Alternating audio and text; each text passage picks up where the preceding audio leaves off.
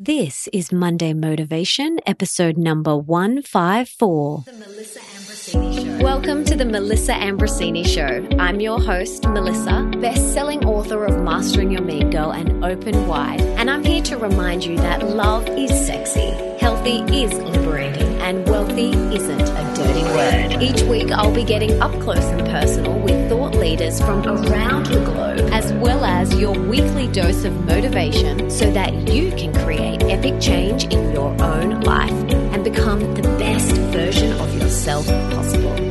Are you ready, beautiful?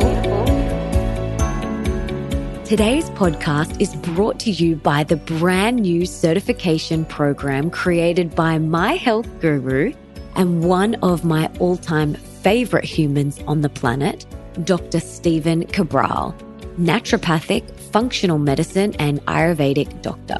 Now, if you follow me on social media, you will know that I am obsessed with Dr. Cabral for many reasons. Firstly, he literally saved Nick's life.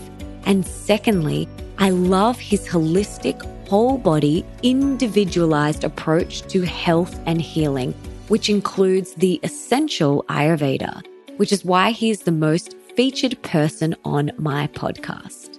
So, if you are a wellness junkie like me, you are not going to want to miss his brand new program, the Integrative Health Practitioner Certification. This is the first of a kind program that fuses ancient Ayurveda wisdom and prioritizes whole body holistic healing. It very carefully takes into consideration that everyone is extremely different with different body types. So there is no one size fits all approach here. His approach is about understanding that the body seeks equilibrium. So his program is about bringing your body back into balance as quickly as possible. This program is so in depth and insightful. I've never seen anything quite like it. It will arm you with everything you need to know to take your own health seriously to the next level. And you can even choose to become a certified integrative health coach practitioner so that you can help other people achieve amazing health and earn great money doing it. This program is for anyone who wants to take their health and their family's health and healing to the next level. Trust me, I have seen it firsthand when Nick went from struggling after spending hundreds of thousands of dollars over many years and just not being able to get the answers or support he needed, to now being in the best shape of his life with unstoppable energy and a sense of balance and calm that is truly inspiring. It's also for anyone who is already in the health and wellness field and wants to uplevel their knowledge and skills, or for anyone who wants an entirely new career as a certified integrative health practitioner. Every module is taken directly from Dr. Cabral's private practice. So you get the exact handouts and protocols that he used with over 250,000 client consults. It's all online and you can go at your own pace, which is awesome. This program has got me seriously excited. Head to melissaambrosini.com forward slash Cabral. That's C A B R A L to check out all the details on this epic program and take control of your health and future today.